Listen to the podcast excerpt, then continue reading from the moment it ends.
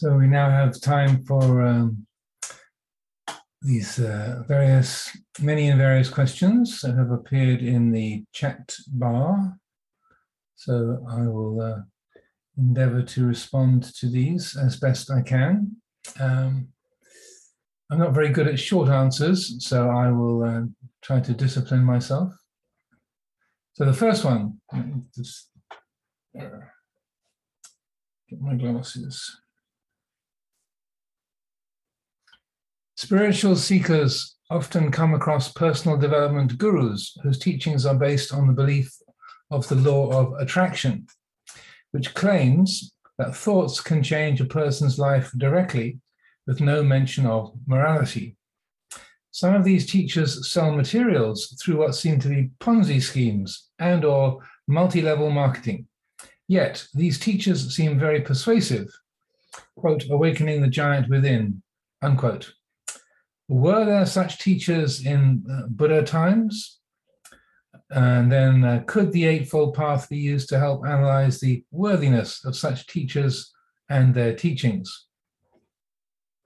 Um, I don't know about uh, Ponzi schemes as we know them today, but I'm pretty sure there was extremely similar things going on in the Buddha's time. Um, people who were uh, certainly in the um, in the different spiritual teachers that the Buddha encountered and had dialogues with, or that are talked about, there were ones who are more uh, interested in fame and influence, uh, having a following, than uh, say interested in the truth. And uh, say, for, for, example, what comes to mind is the teacher Sanjaya, who was the teacher of Venerable Sariputta and Venerable Moggallana uh, before they joined the Buddha.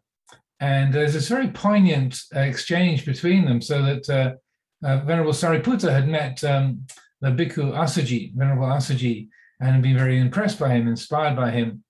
And um, so then Venerable Assaji said, Well, if you're impressed with me, you should meet my teacher. So then Venerable Sariputta went along to meet the Buddha and was very impressed. He went back and told his friend Mahamoggallana and said, You know, I've met this great spiritual master. Um, and so then they had both become quite inspired and impressed by the Buddha. So then they went to their teacher. They were already wanderers under the guidance of this teacher called Sanjaya.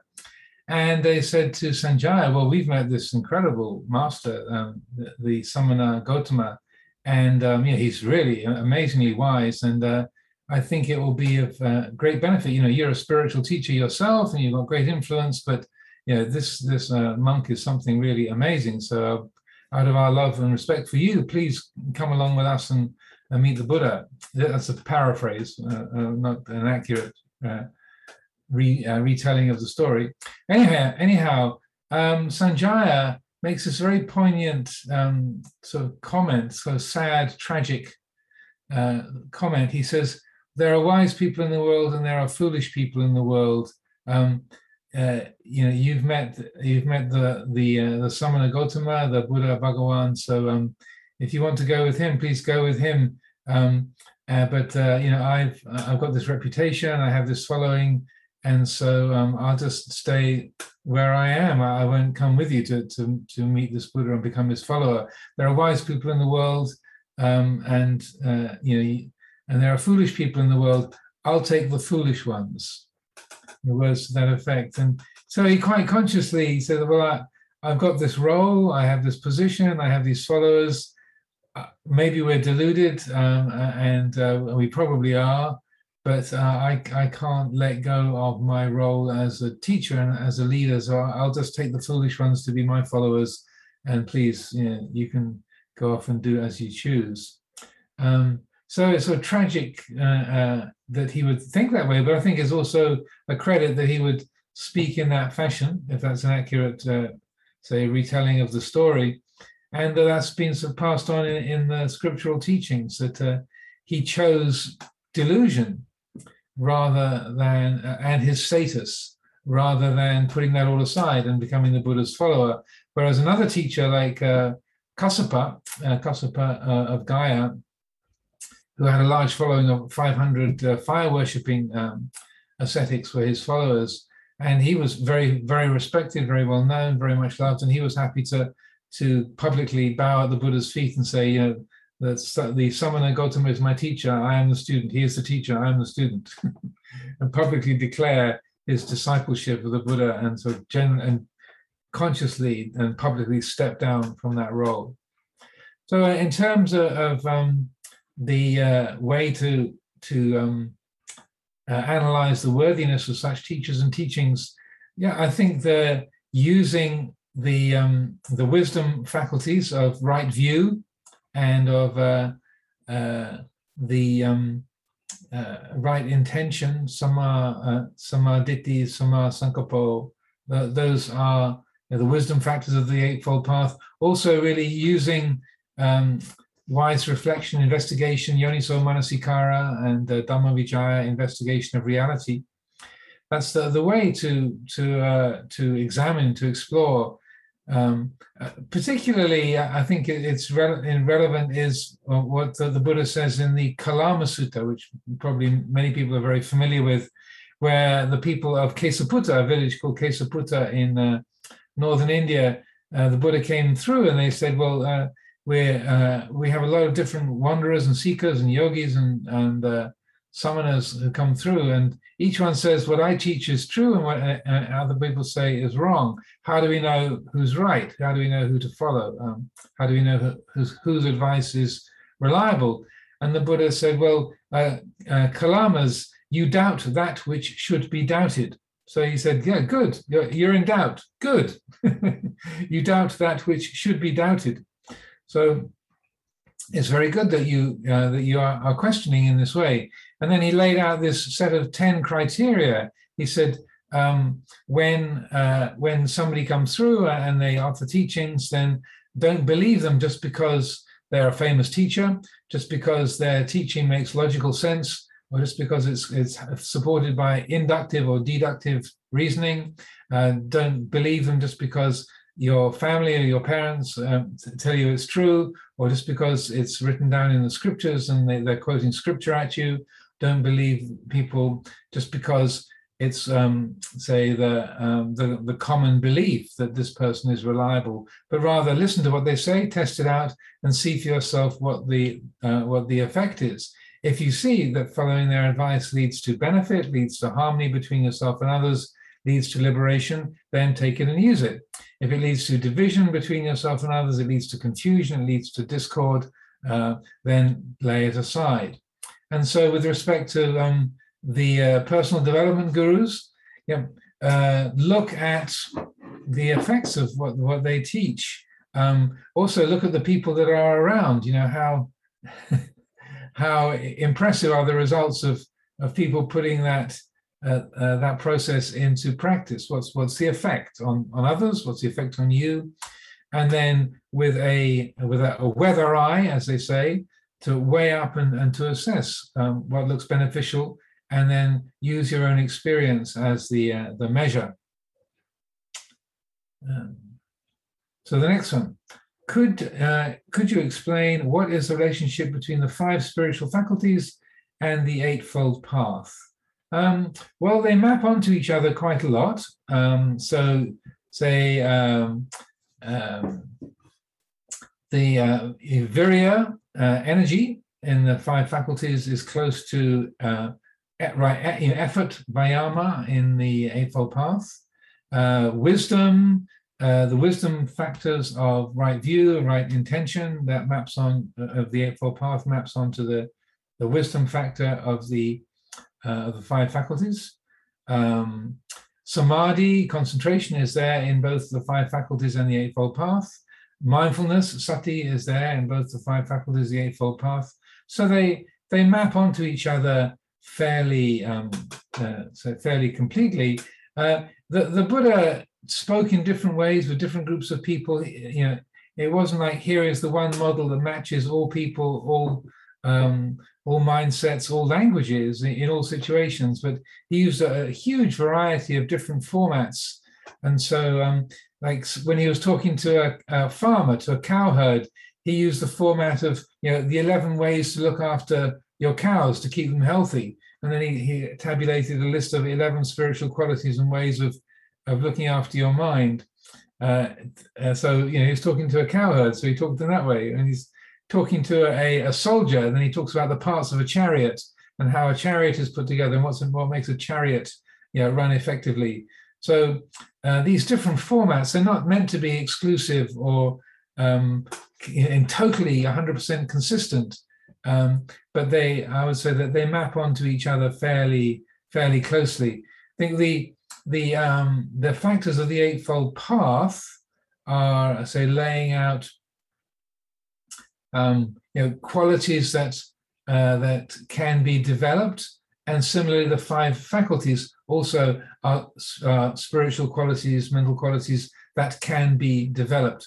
Uh, in the Eightfold Path, you have things like um, action, right action, and right livelihood. So that's a little bit more expansive into the social sphere, um, and you don't have that so uh, re, you know referred to in the in such detail in the the five spiritual faculties. So in the Eightfold Path, that the Sila element, the virtue element, right speech, right action, right livelihood, that um, is spelled out in more detail. And I would say perhaps in the, the five spiritual faculties, then that's a combination of mindfulness and uh, and wisdom and faith. Those sort of come together to in, inform what our, our appropriate and skillful ways of speaking and acting are. But uh, yeah, sometimes lists match and sometimes they don't. Uh, so don't look for entire sort of watertight logical consistency between all of the Buddha's lists. It's like, what's the right recipe for making a cake? Depends which cookbook you read, or which which recipe you read in the cookbook. You know, there's a, a lot of ways to make a cake. So the Buddha is explaining the, the different lists are sort of the ingredients for various different cakes. Okay, next one. Could you elaborate on the terms kusala, akusala, wholesome, skillful, and unwholesome, unskillful? What are their Pali connotations, meanings? How do you use them to support practice? As a categorical teaching, how do, how do they relate to other teachings, such as emptiness, non identification, or the practice of mindfulness? Uh, well, I said a fair amount uh, earlier about this. So, kusala and akusala, it's um, they're they're not absolute moral judgments uh, to say that you know if if you do this, then you know you will be rewarded. This is this is a hundred percent good, or this is this is evil, and uh, if you do this, it's a hundred percent bad. But rather, it's pointing to cause and effect, and if this uh, if this is a wholesome intention, if this is a, a wholesome action, like a, an act of generosity, uh, an act of compassion, a, an act of unselfishness, then it's likely to have a pleasant result for, for, for the other person, for, for yourself. It's likely to have a, a result that brings brightness, that brings ease, that brings uh, freedom and, and benefit. Similarly, that which is akusala is likely to have a painful result. If you're telling a lie, or if you're stealing something, if you're deceiving um, your partner, if you're um, the, uh, making, uh, say, uh, um, making use of uh, of things that are, are not yours, that are, are, say are stolen from others, then uh, the result is likely to be painful. If you tell a lie, you've got to then sustain the lie. You've got to remember what the lie was, so you, you can keep the lie going. That's hard work. Uh, and then when somebody finds out that you have lied to them, then there's the division and bitterness between you. So that uh, as painful results generally come from lying or stealing or taking advantage of, of others or or being uh, deceptive in your relationships and and so forth. So that uh, it's that you don't have a in, in buddhism you don't have a concept of an absolute good or an absolute evil in the in the same way that you do in some other religious forms but rather it's looking at how cause and effect work and so that uh, uh, that is in terms of of uh, uh say the other teachings relating to emptiness and non-identification or the practice of mindfulness it's it's seeing um, uh, with like emptiness and non non-identification. It's it's uh, very relevant really because it's showing this is how nature works. if uh, if this action is taken and it involves the the um, the stealing of property or the deception of another being or taking of life um, uh, in a completely non-personal way, that's going to have a, a, a, painful result. You'll be wanted by the law, or even uh, or the, the animal that you're killing will uh, will have pain and distress in the act of being killed or being being hurt, being damaged. Um, the person who's been robbed will have feelings of, of, uh, of resentment and pain and, and uh, uh, negative uh, reactions arising within them, and so that um, the you can say, well, all, all dhammas are not self. The action of stealing is not self, and the other person's resentment is not self. But also the the the, the policeman who's coming to your door is is also uh, that's the role of a police uh, a police officer coming to your door, knocking on your door, and you know that that personality is as empty as yours is. But the conventions of society are, you know, this theft happened. Um, your name is, uh, you know, your name is on it. Here's the police officer coming to investigate, and you will, uh, as a consequence, experience the perceptions of being locked up in jail or, or going through a court case, and you'll deal with the perceptions of being in prison with a lot of of uh, people who are not very um, sympathetic or friendly or uh, e- eager to make your life more comfortable. So they're just perceptions. They're, your life in the prison is also empty, but that there will be the consequence of life in prison and living with the other inmates uh, and dealing with that. That comes as a consequence of your of those actions. They're all empty of self, but the laws of cause and effect and the natural order still function. And uh, that's a, an area that people often misunderstand. They think, uh, well, you know, all, everything is empty, you know, all dhammas are not self, therefore I can do whatever I like, and quote unquote, there are no consequences. Well, there, there, there are, you know, the force of gravity still works, people's feelings still work. And, and as uh, as Ajahn Chah put it very, very simply, he said, yeah, what makes it wrong? It's wrong because of people. and that the uh, we we live with social conventions uh, on, a, on a different score. Uh, maybe the person who, who uh, I had this conversation with is on this uh, this weekend, but uh, on, on, a ten day retreat here a couple of years ago, one of the retreatants had a, a, a had some profound experiences of insight, and um, and so there was these so say the understanding of anatta and seeing her life in a very different way, seeing her personality and her family and the world in a very different way and she was saying well how do i how do i take this back home? Or how do i relate to this outside of the retreat environment? You know when when when my granddaughter comes to say hello and when i get home you know what what do i say to my granddaughter when she comes up to to greet me and says you know hello granny. You know, do i tell her that that i don't exist or she doesn't really exist either? And i said no don't do that. You'll, you'll freak her out you know. But, uh, telling your five-year-old a five-year-old granddaughter, no, no, you don't exist, and I don't either. That's probably not going to have a very good result uh, for a five-year-old.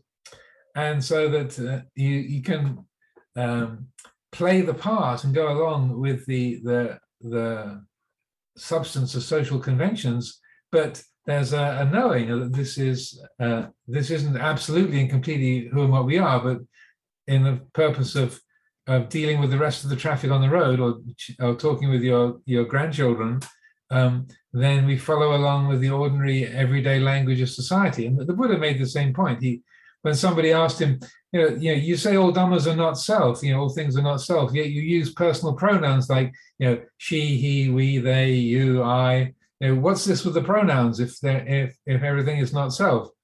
And you can almost hear the Buddha sighing, like or rolling his eyes yeah, I use the conventions of common speech uh, for the purpose of communication. That these terms are used without any kind of delusion or without any kind of uh, of a ascription of the idea of a permanent and totally independent self. So uh, that's um, uh, hopefully that clarifies things a little bit.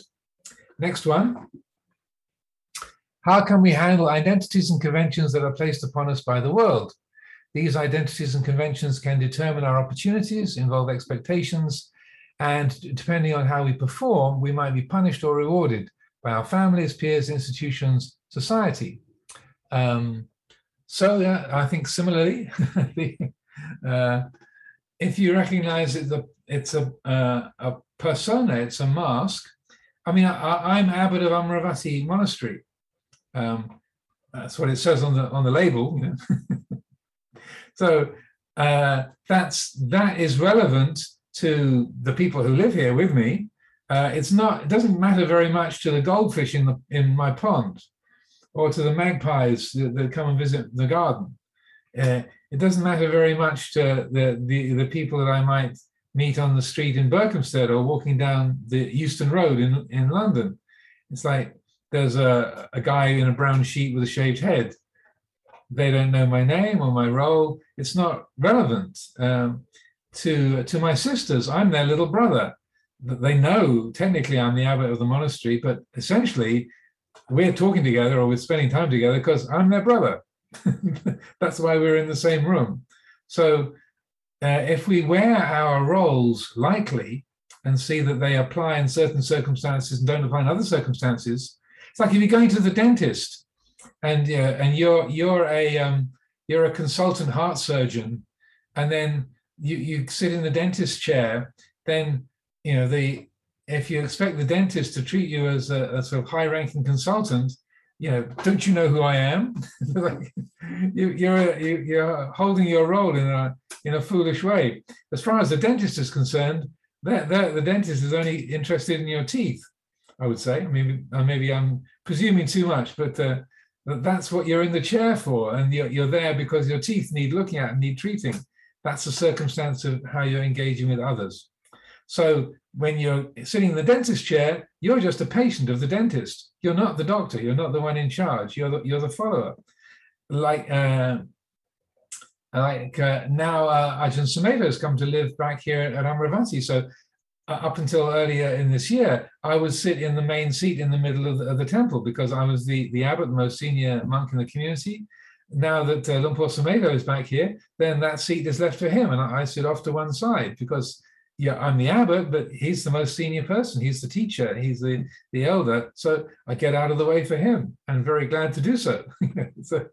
So if we wear our roles lightly and we don't take them to be absolute realities, then life is is very um, uh, so comfortable and, and, easy. So if you think that your roles are absolute uh, absolute truths, or even if people around you, you know, are determined to see you as the teacher or the the consultant surgeon, or they keep putting you in that role, you don't. Even if people project that onto you, you don't have to pick it up. It's like that's something they're creating you don't have to receive it in the same terms that they're putting it out there.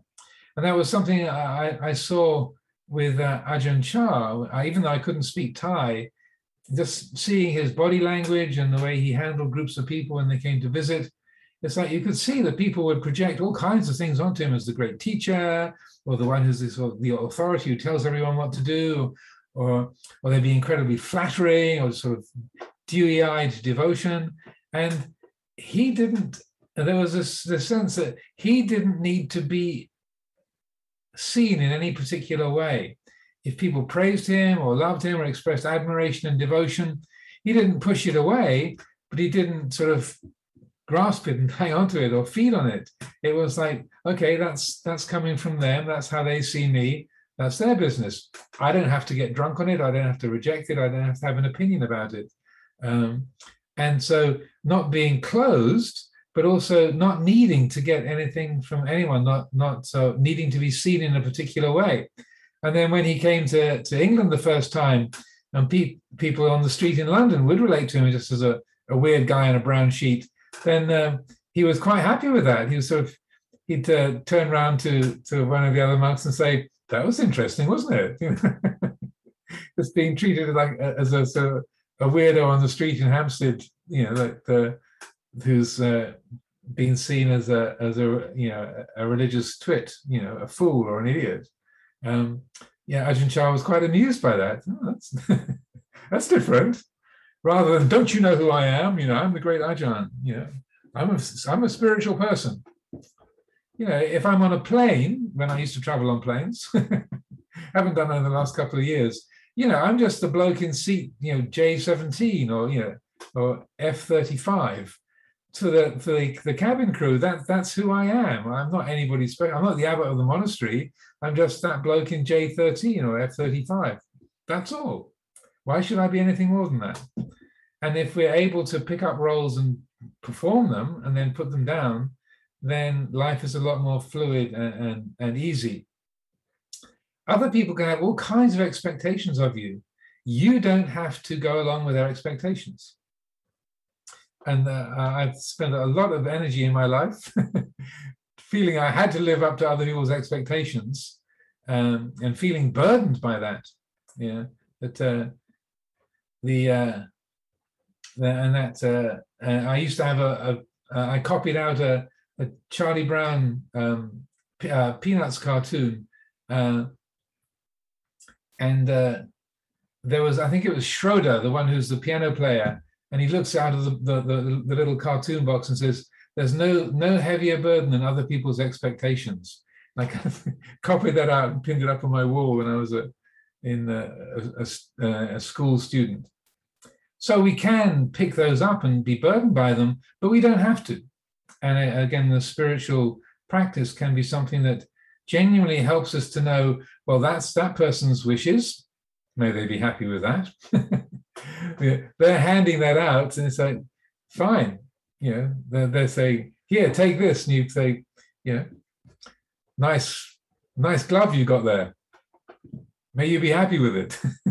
That's and you might think, well, that sounds a bit glib, or you don't know my family, Ajahn. Like, oh, you know, if only it was that easy.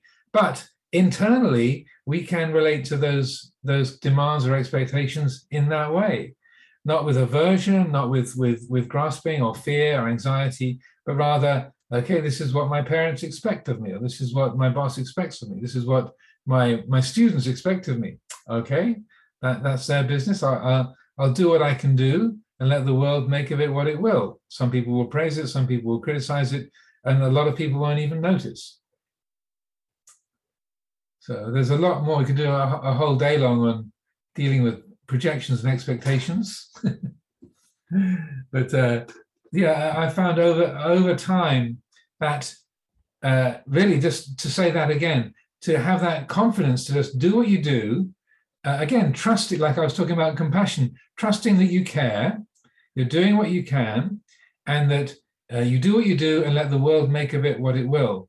And when I first started to look at that, that was like an unthinkable thought. It's like, no, no, no, no, no. People have got to approve me. I've got to get it right. I can't get it wrong. What will, what will, what will they think if I don't do well? And I was really uptight about trying to please everyone and succeed all the time but then as I saw that and, and started to relax around it and just um, took a, a, more open and spacious attitude, one of the monks here at Amaravati said, you know, you're a lot, e- you're a lot easier to live with since you stopped trying to be perfect.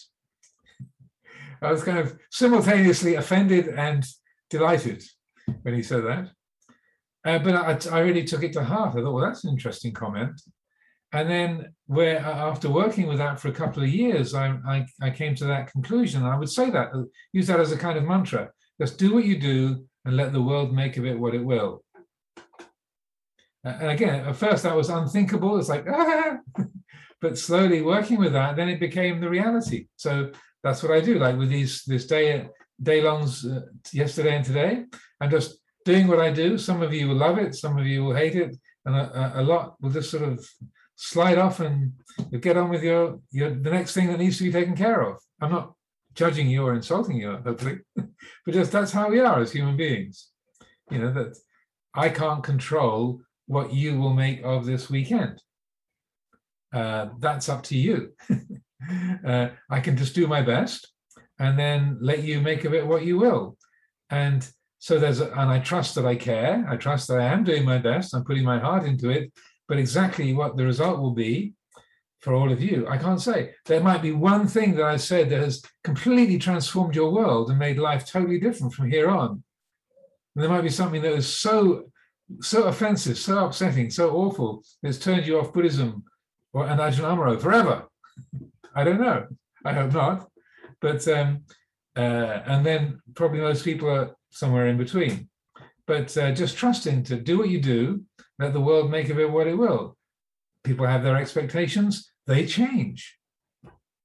Even though somebody might might be very loud and demonstrative and what how they expect you to be, notice how you know a week later or a year later their attitude might have changed altogether. They, that thing that was such a big issue, they might have forgotten about, or they've changed their perception altogether. So we we learn to be adaptable in those uh, respects. Okay, next one. Ajahn, you have said mind has no place and is outside time, yet here and now and presence are taught. Clarification, please.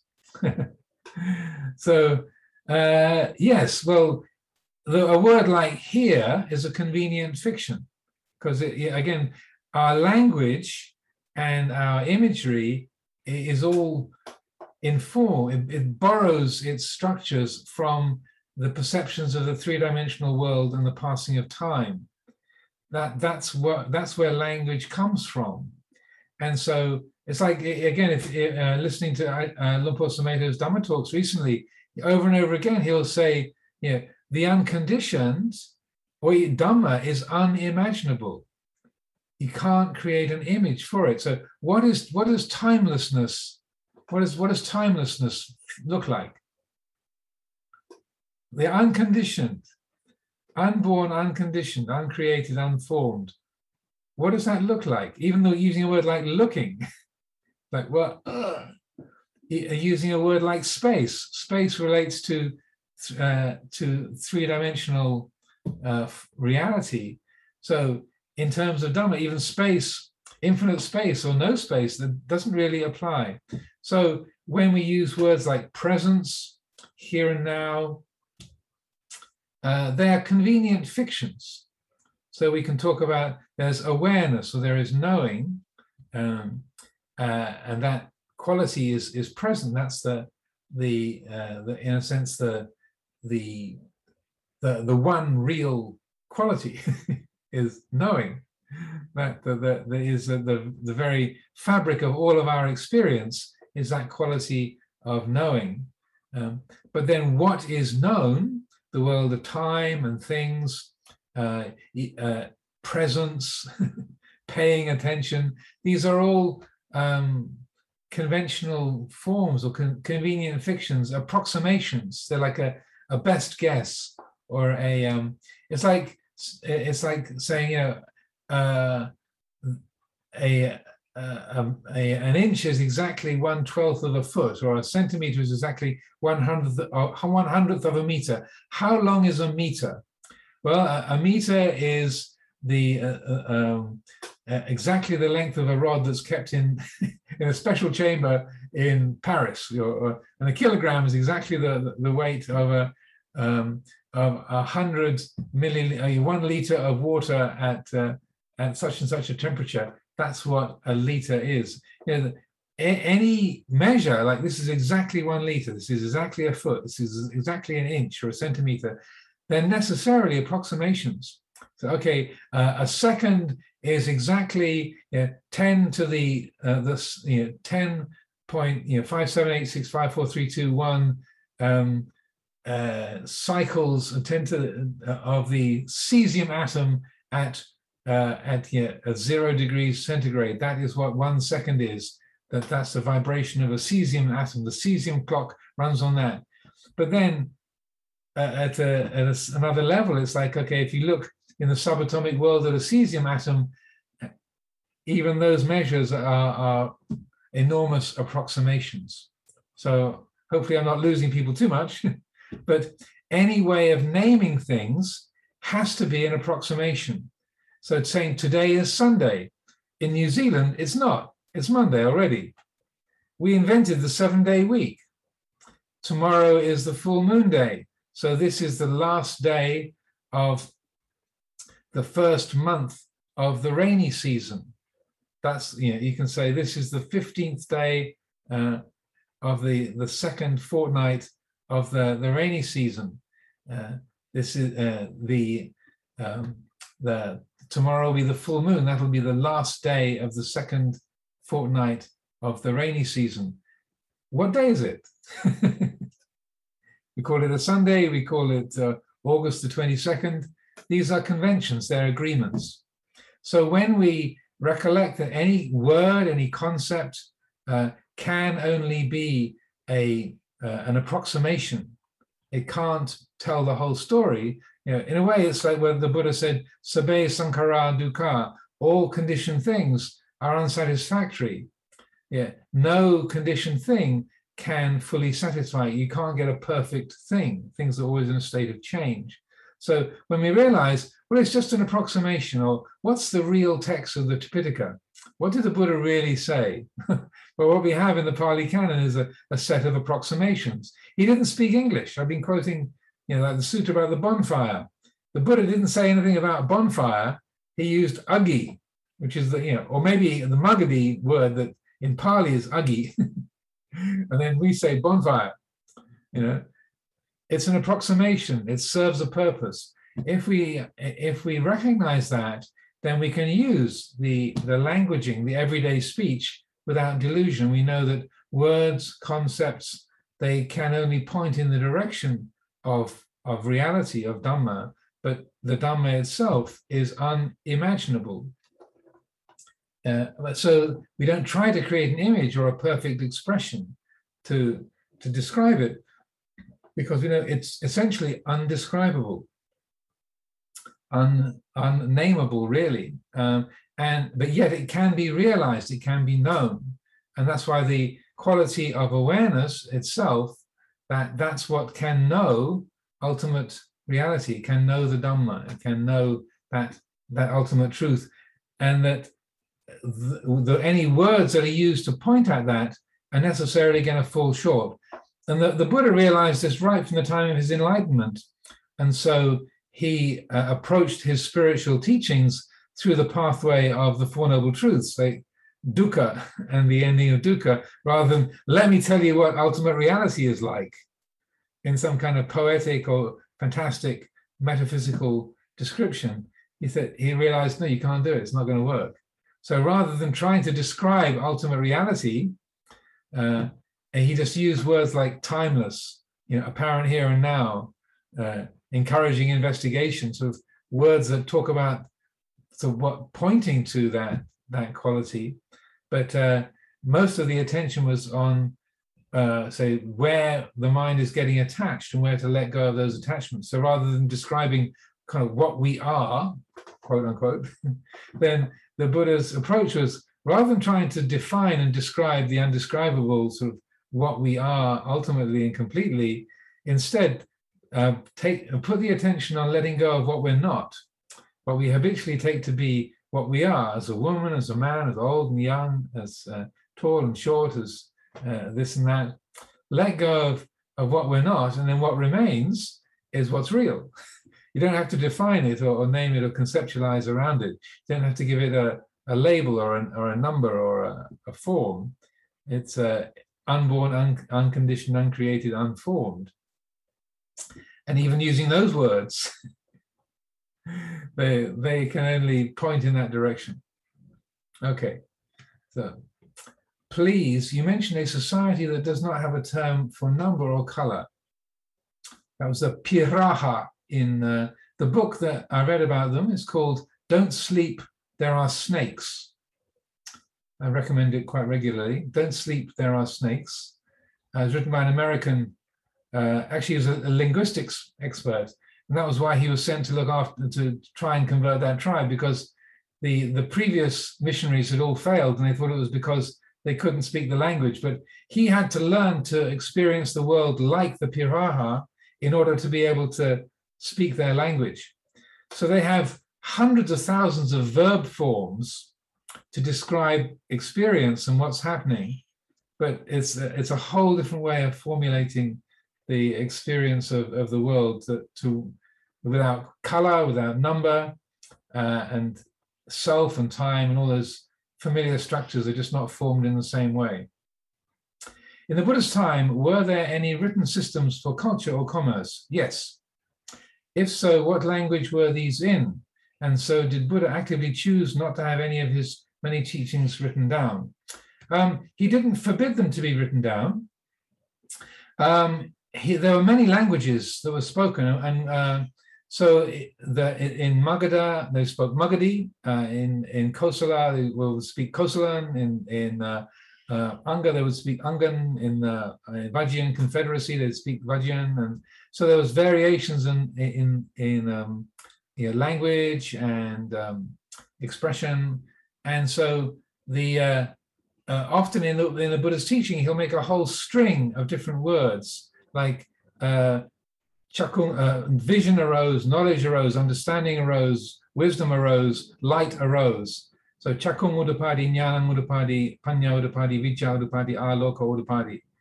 And one of the the um, the ways of understanding why would the Buddha use all those you know five or six different words to describe the arising of wisdom or understanding? Uh, one of the theories is that well in Magadha they they say uh, they say vision, and in Anga, they say wisdom. And in Uttarakuru, they say light. They all mean the same thing, but they're using different words to refer to the same quality. So that it, within the Buddha's teaching and in the Pali recitations, you get these very regularly, you get these long strings of, of words that are sort of, of, of overlapping meanings. Um, and uh, there's, a, there's a suggestion that because he was talking to groups of people from many different layers of society from from uh, subsistence farmers to merchants to uh, to um, you know the uh, say wealthy families to rulers and uh, military people and, and, uh, so on and so forth.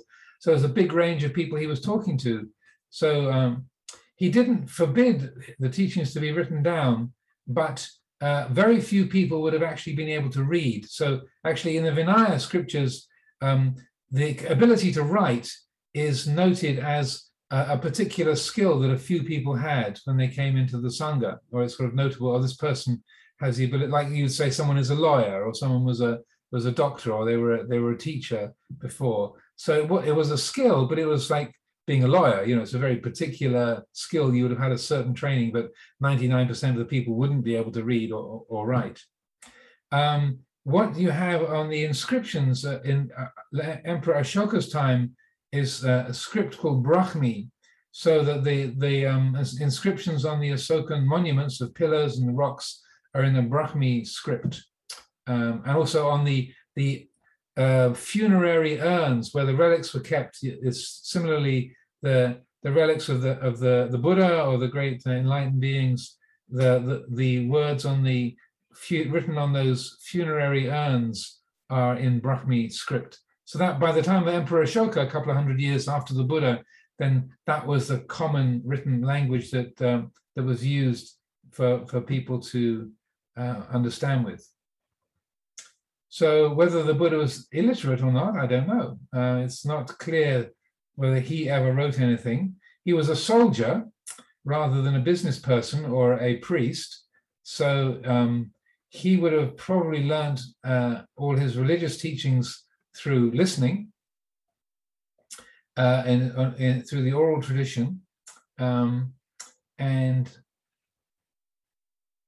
let's see, was the Buddha illiterate? And so Buddhism is primarily an oral tradition, hence perhaps why this weekend has been so powerful. I'm not, I don't know about that, but um, uh, it was primarily an oral tradition because, as I said, 99% of the people who were coming into the Sangha or who were listening to teachings um, would have not been able to read. And so the story goes that the scriptures were not uh, sort of uh, written down and widely circulated in written form until about 73 before the, the year 73 before the Common Era in Sri Lanka. Uh, in the northern uh, in northern India, it was written down in Sanskrit and Prakrit uh, much earlier, but the Pali was written down uh, in 73 uh, before the Common Era, when there was a, a, a, war in Sri Lanka that had been invaded from southern India, and there was a famine. And so the king, um, um, some of the Sri Lankan people gathered can tell me whether it was Dutthagamani or Vattagamani, or one of those ancient Sri Lankan kings, um, said, okay, uh, we have to write this down. And he commanded that the whole Tripitaka be put into written form and preserved. Um, and that happened in a place called Dambulla. the Aloka Vihara, the, the caves of light, um, well, during that that wartime, and, and the, the the whole of the Pali Canon was written down on uh, Ola uh, palm leaves uh, at that time. Okay, maybe one more. It's all 4.30 already. Uh, let's see. Yesterday during the Q&A, you mentioned that there are teachings related to non-possessive love. Could you please explain a bit more about, about it? Well, the easiest thing to say is to look at the book, um, The Breakthrough. a shameless self-promotion. There's a whole chapter uh, in a book of mine called The Breakthrough that you can find online on the Amaravati website, a chapter called, um, uh, I just happen to have a copy here, quite by chance, and Possessive Love and Liberative Love, chapter nine. Uh, so in this book, The Breakthrough, you can find that on the Amaravati website. So uh, take a look at chapter nine, Possessive Love and Liberative love, and that should tell you everything that could tell you live at the moment. And let's see, question for Ajahn. You mentioned lineage and becoming a follower, quote unquote. Can attendees of this weekend say that you are our teacher? Or what do I have to do to be able to say you are my teacher? Um, well, going back to people's projections and I can't stop you saying that I'm your teacher. That's your business. But if someone says to me, "Will you be my teacher?" Uh, I say, "Well, you can you can look at me that way, but I'm not going to um, put myself in that role for for you. I don't say uh, take people on and say, "Okay, you are my student." If people want to be listening to what I say or showing up to my events or reading my books, fine, Sadhu. You know, please make use of of the things that I say. Uh, fine, that, that's great but uh, uh, I uh, I don't uh, like I don't um, uh, say go along with that that format of a person accepting other people as a sort of formal student, and so and that's far more the the way it works in the majority of the of the um, the the uh, so the, in the forest tradition, people might consider themselves a, as a, a, follower of this teacher or that teacher, um, but it's it's never formalized um, or, or I wouldn't say never, but it's usually not formalized or structured in any way. But that person can just keep showing up or signing up for every event they can, and fine, sadhu, you know. Uh, but uh, it's uh, it, uh, it's not something that is sort of uh, inked in or or, or uh, say formalized in any particular way.